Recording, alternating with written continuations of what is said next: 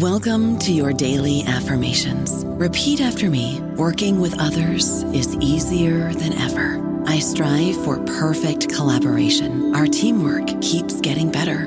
Yeah, affirmations are great, but Monday.com can really get you the teamwork you desire. Work together easily and share files, updates, data, and just about anything you want all in one platform.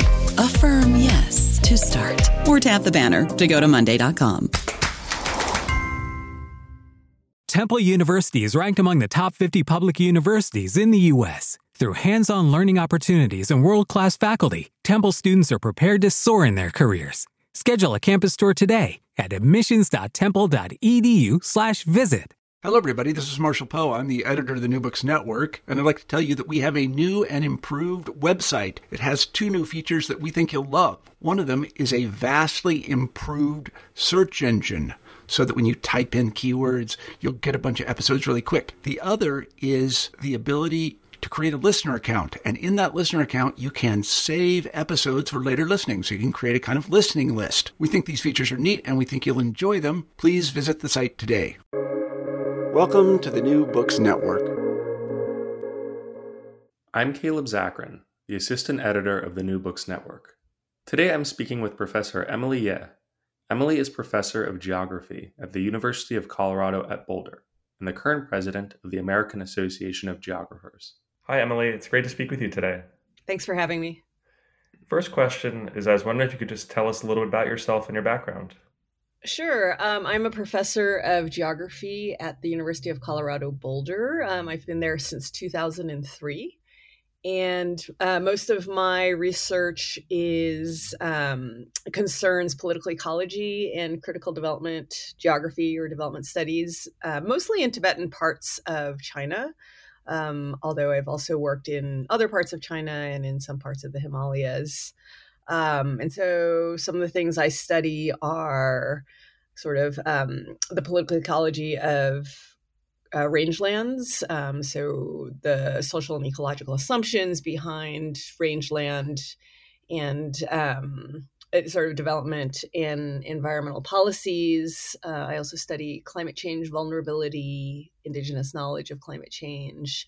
I've done work on environmentalism, sort of the ways in which people become environmentalists and, and start to adopt an environmental identity, um, as well as uh, the political economy and cultural politics of um, development within within Tibet. So those are some of the things. And I came to uh, I came to this department and and the field by way of an interdisciplinary graduate program. I was a graduate of the Energy and Resources Group at uh, UC Berkeley.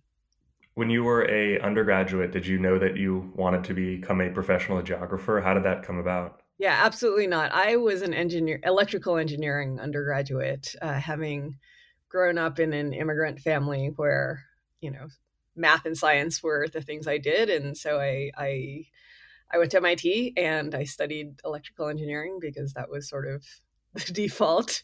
Um, and I realized as an undergrad that I wanted to really do something more socially engaged. Um, so I did a master's program right after undergrad uh, in technology and policy, and that was sort of a a program for sort of engineers and physicists who who wanted to be more socially relevant and didn't quite know how. Uh, so, and in the course of that, I sampled lots of different uh, different kinds of classes, and I ended up taking um, a class on I think it was called.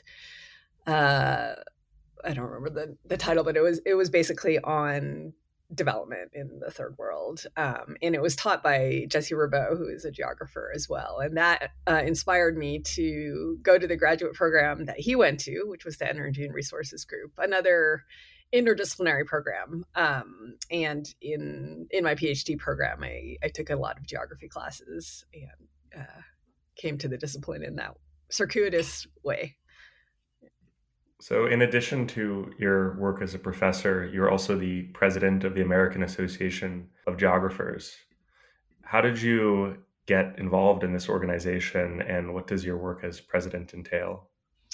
Yeah, that's a that's a, a great question with two parts. So, um, you know, like most students, and and I think like most geographers, I encountered AG um, through the annual meeting. Um, and and I'm reluctant to say that because one of the things I'm working on as president is to try to make the AG about much more than just the annual meeting. But um, you know, for a very long time, that's what it was primarily known for. And so I started to go to the annual meetings and uh, present my work. Um, so yeah, that's that's how I uh, became part of it initially. Um, you know, I was I, I have done a fair bit of service um, within my department. I had been department chair um, and had some experience in that role, kind of advocating for geography in the university, um, and that kind of helped position me for um, you know having been nominated and then uh, and then selected for this role as um, as president. So the president of the AG, it's it's quite an interesting position as president. It's a three year term, so you're vice president for a year, then president, and then uh, past president. You are a member of the elected council, which consists of those three positions plus a treasurer and a secretary, um, as well as a number of um, nationally elected councilors and regionally elected councilors. So um, AG is is divided into regions, nine regions, rather than um, you know by sections, the way, for example, AAA is. Uh, and that nationally elected council makes um, kind of all you know decisions of consequence of policy of finances um, through a democratic process. Um, so the president doesn't really have um, you know executive power. There is a professional staff. There's a, an executive director, and and I think there's about 20 staff now, and so they run the day to day business. But what the the president does is, uh, in addition to chairing the council meetings. Um, uh, goes to the regional meetings to give talks and um, writes writes newsletter columns that sort of set a vision um, for uh, the you know the field um, and uh, can get involved in uh, task forces and committees that really kind of um, create uh, set you know set out a certain direction. Um, so, as an example, um, you know, two presidents ago, David Kaplan was very interested in um, in strengthening the regions and sort of um, improving the relationship between the regions and the national organizations. My predecessor, Amy Lobben, uh, was very concerned about accessibility um, in terms of you know website accessibility, building accessibility, meeting accessibility, and worked quite a bit on that.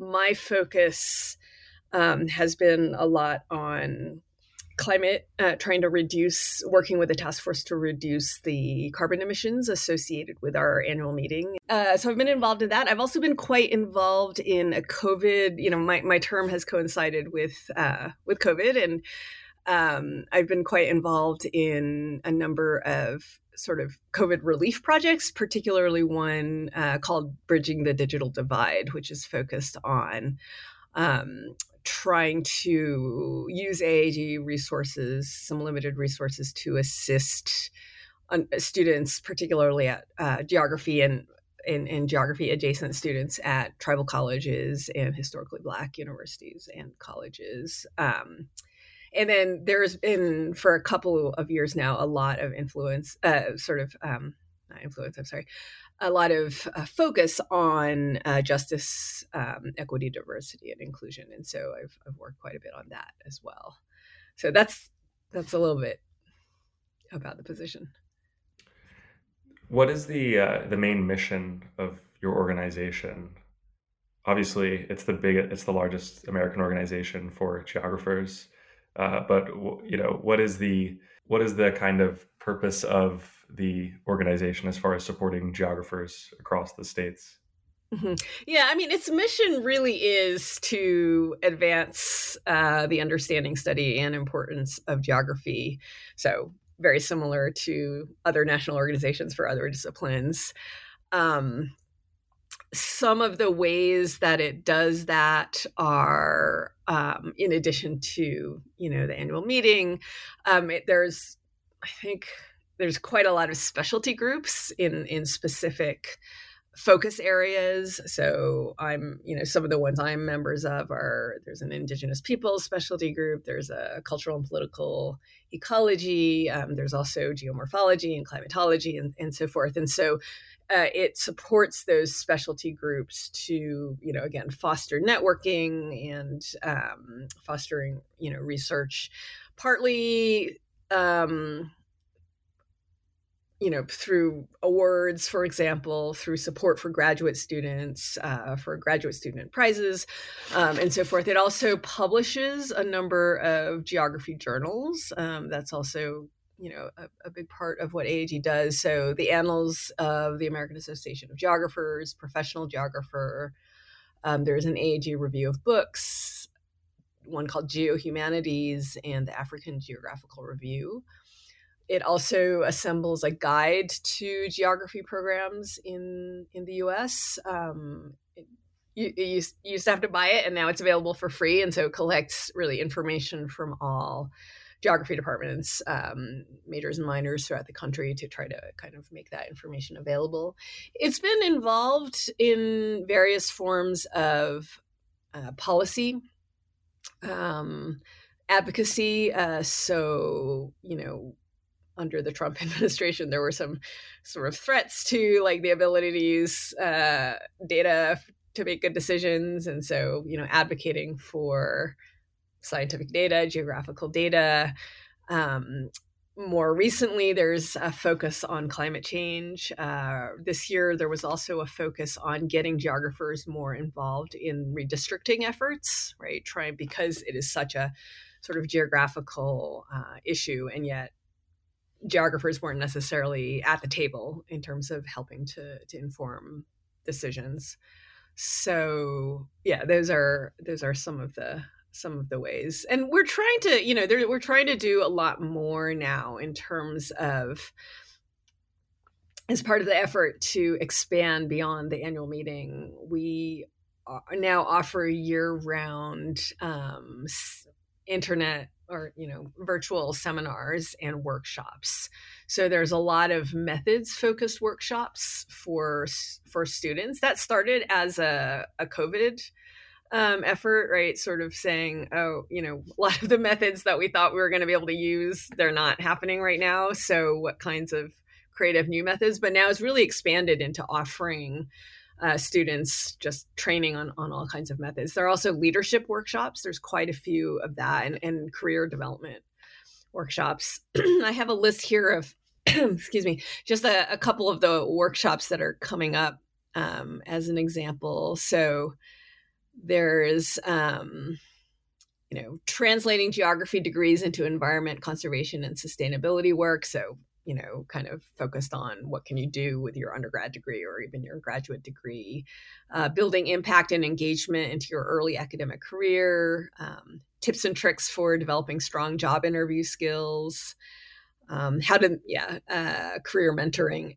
academic careers um, also quite a bit on building strong programs and so we also have uh, program awards now. So um, you know f- for uh, community colleges, right, uh, for for liberal arts, for research focused, um, you know, so so trying to cultivate and trying to you know create networking so that programs that have succeeded in their universities can kind of help um, uh, share some of their their experiences and and their strategies there's a healthy departments committee, which has um, been at work for quite a while now, which is focused on trying to help departments that may be at risk with, you know, budget cuts or threats. Yeah, threats to programs, largely from administrative reorganization. And so there's quite a lot of effort around that as well.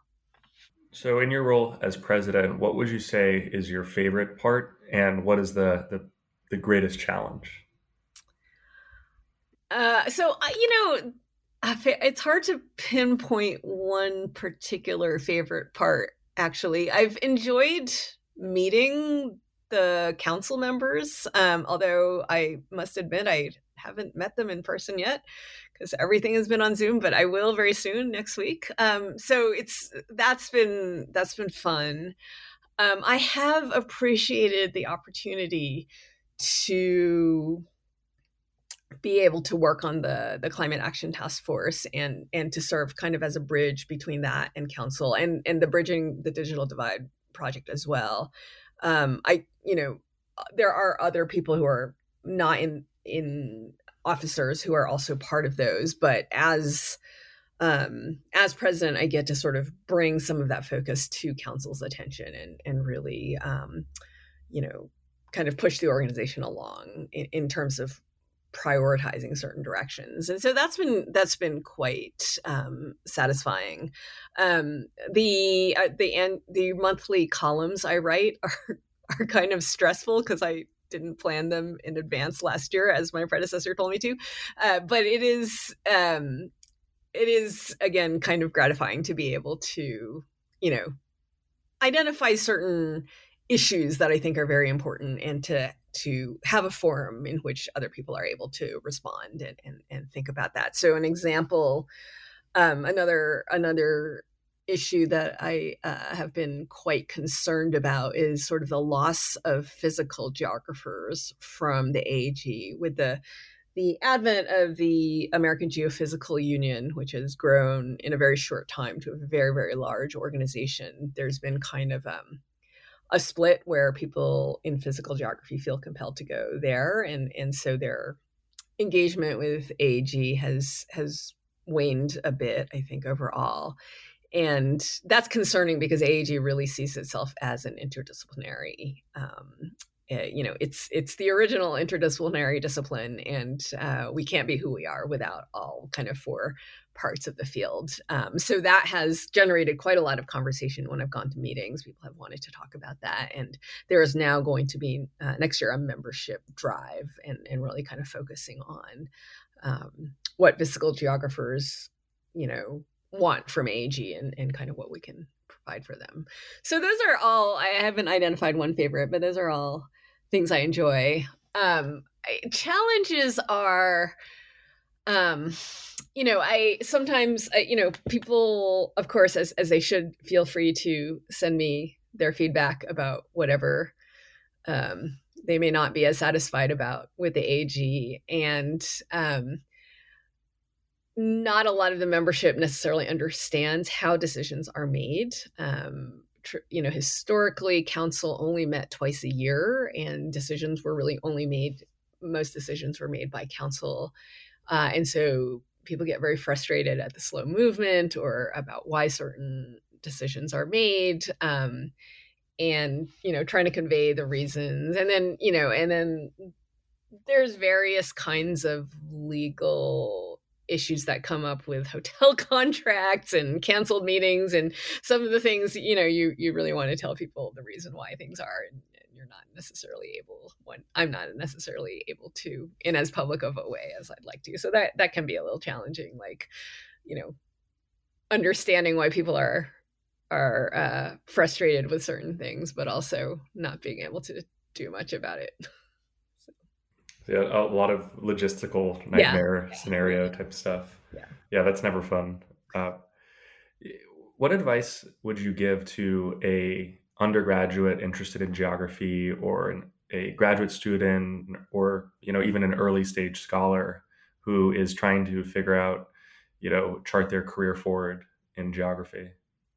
That's a great question. Um, so I, I feel like undergrads and early career uh, scholars are, are, quite different. I mean, geography um, for the undergrads, I, I, actually think what would be really helpful is just to encourage undergrads to explore geography. I mean, I, our big problem as a field is that because geography is not entrenched in our K through 12 education the way it is in other countries, particularly the UK, many many undergrads come to the university and uh, many of our students don't discover us until their junior year and then they're like oh we should wish i had known about this earlier i would have you know done a major instead of only a minor or something along those lines.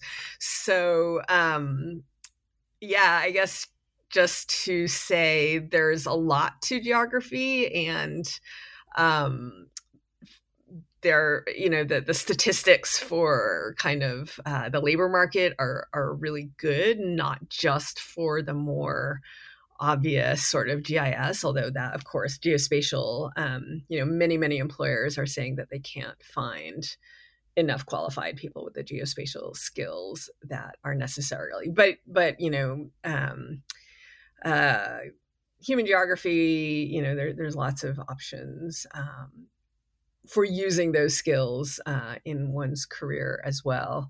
Uh, I guess for graduate students and um, early career um, people.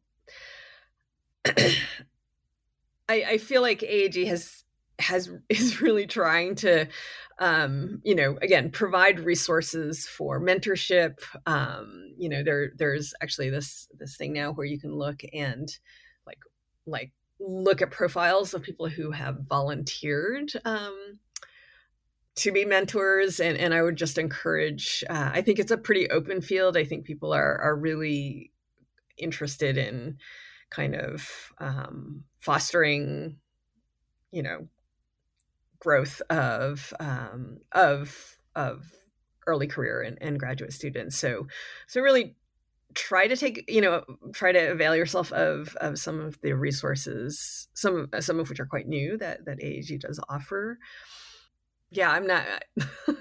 I, I don't know if you had a specific no, type I, of, of.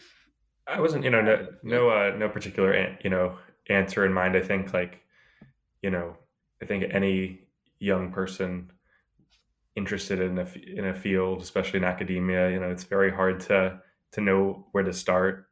Mm. Uh, you know, know what to look into. So, you know, I just like to to ask that because I think that a lot of our, you know, I actually know a lot of our, our listeners in New Books Network are in the 18 to 24 uh, range. So, you know, I like to ask that question just because mm-hmm. want to, you know, in case there's any any re- particular resources. But you know, you've, you've, mentioned quite a quite a few resources.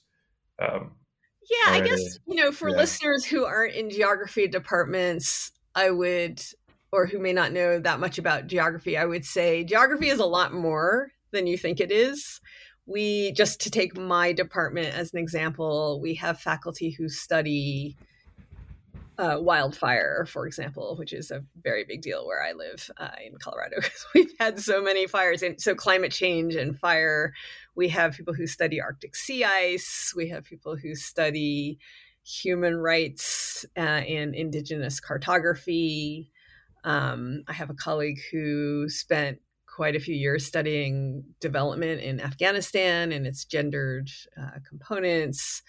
Um, people who study migration across the U.S.-Mexico border, uh, including you know health outcomes related to that. So it's really, um, you know, I, I, I, like to think of geography as um, sort of the a hub with with lots of spokes and we really we really intersect with so many different disciplines um, I have colleagues who work a lot with applied mathematicians, right? The more sort of GIS programming focused people, the data science, spatial data science people, the Census Bureau, um, but also, you know, physical geographers. The former chief scientist of NASA is one of my colleagues, right? So, again, as an example, remote sensing. Um, my own work intersects, you know, is kind of on the boundary with um, cultural anthropology. I because I work in Tibet, I I talk to people in religious studies. Um, and um, you know environmental studies in many cases came out of geography so it really like and what brings us together is a focus on um, landscapes of various kinds physical and cultural landscapes um, scale is obviously you know a, a really something that cross cuts uh, all you know really all different aspects of um, of geography space and place uh, again not just um, not just uh, in, in a human uh, but also kind of spatiality in in the cartographic uh, or um, you know focusing on different places in in in a ecological sense. So it's it's you know i think it's always like it's worth checking out if you're interested in any of those um, uh, any of those issues. We have we do end up having a lot of uh, you know we my department at CU Boulder ends up finding students who were in environmental studies and and again there's a lot of overlap but there's a kind of a slight difference in orientation that's um uh and and some people end up you know deciding that that geography um is actually the orientation that that they want right um, so yeah I would just encourage exploration because so many people don't know geography as a discipline in this country. Yeah, at, at New Books Network, what we do on our, our various academic channels is we, we do cross posting, where if something in one field, say anthropology, might be interesting to someone in geography, we'll post it on the on the geography channel. And geography certainly is one of those channels where we do a lot of cross posting because it is so so interdisciplinary. And it sounds like a you know a great field for someone who's interested in the sort of intersection of social sciences and the sciences. Yeah, um, and it just kind of comes together in the field of geography. Yeah. you can do a lot in there. Yeah. um, so you know i know you have a uh, the, the meeting upcoming. Is that we can you talk a little bit about that up, your upcoming meeting? I think by the, by the time this airs the meeting probably will have already happen? Oh, that's just a council meeting. Um, yeah, okay. So we, have moved from um, two meeting, two council meetings a year to four, part partly to try to address. You know, sometimes members wonder why nothing ever happens. So we're trying to, to do things in a more timely fashion. Our annual meeting uh, this year actually already happened. It, it's often in April. This year it was early and it ended up being online. Um, so you know, one interesting um, one interesting thing about that is we had about 4,000 people participate. It went online kind of at the last minute because of the earlier Omicron surge. Uh, but this year, we also had about the same number of people participate in these kind of leadership workshops and early career workshops throughout the year as we did at the annual meeting. So it's just another indication of how we're really trying to move to a year round service model. You know, just to to ask you, you know, you talked a little bit about your how you came to geography. Are you working on on any books, any essays, any articles? I yeah, I'm working on a few articles. I, am not working on any books, unfortunately. I I thought at one point I did write a book. It's been almost ten years, which is a little embarrassing.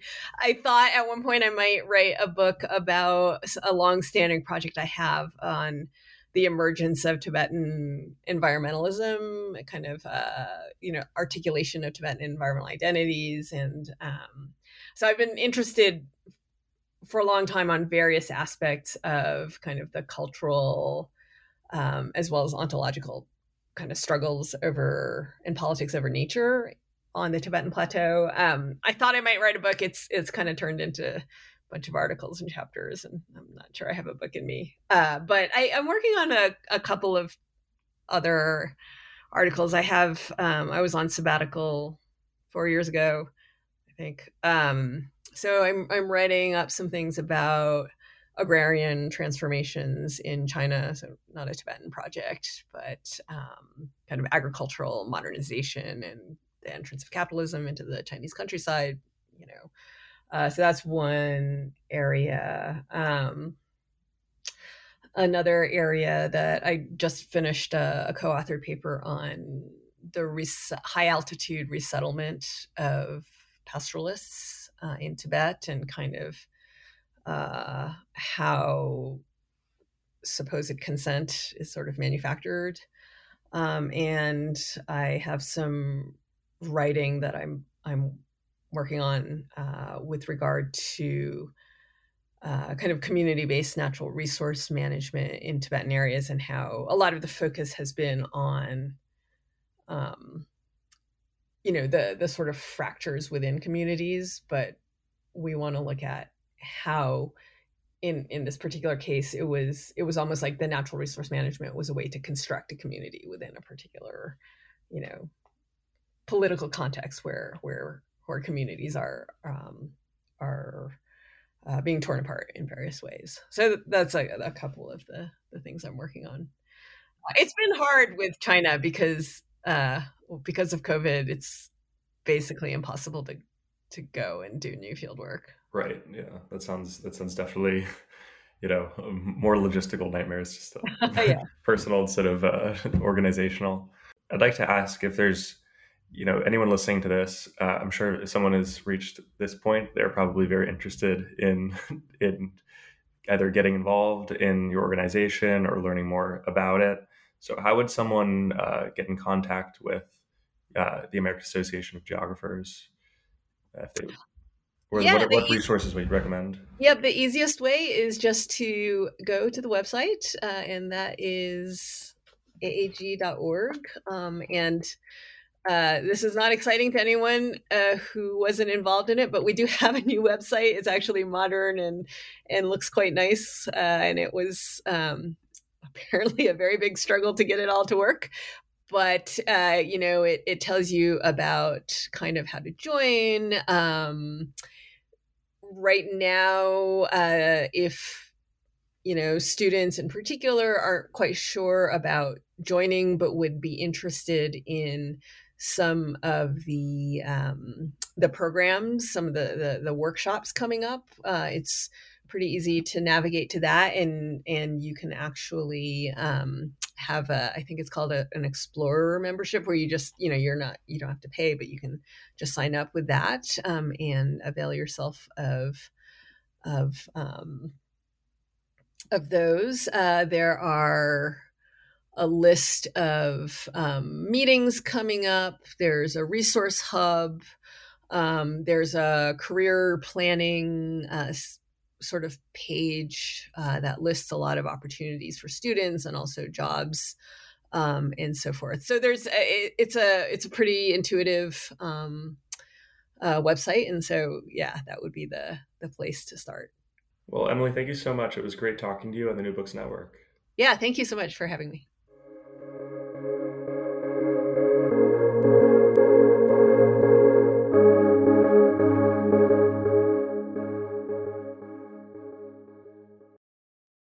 Lucky Land slots, you can get lucky just about anywhere. Dearly beloved, we are gathered here today to. Has anyone seen the bride and groom? Sorry, sorry, we're here. We were getting lucky in the limo and we lost track of time. No, Lucky Land Casino, with cash prizes that add up quicker than a guest registry.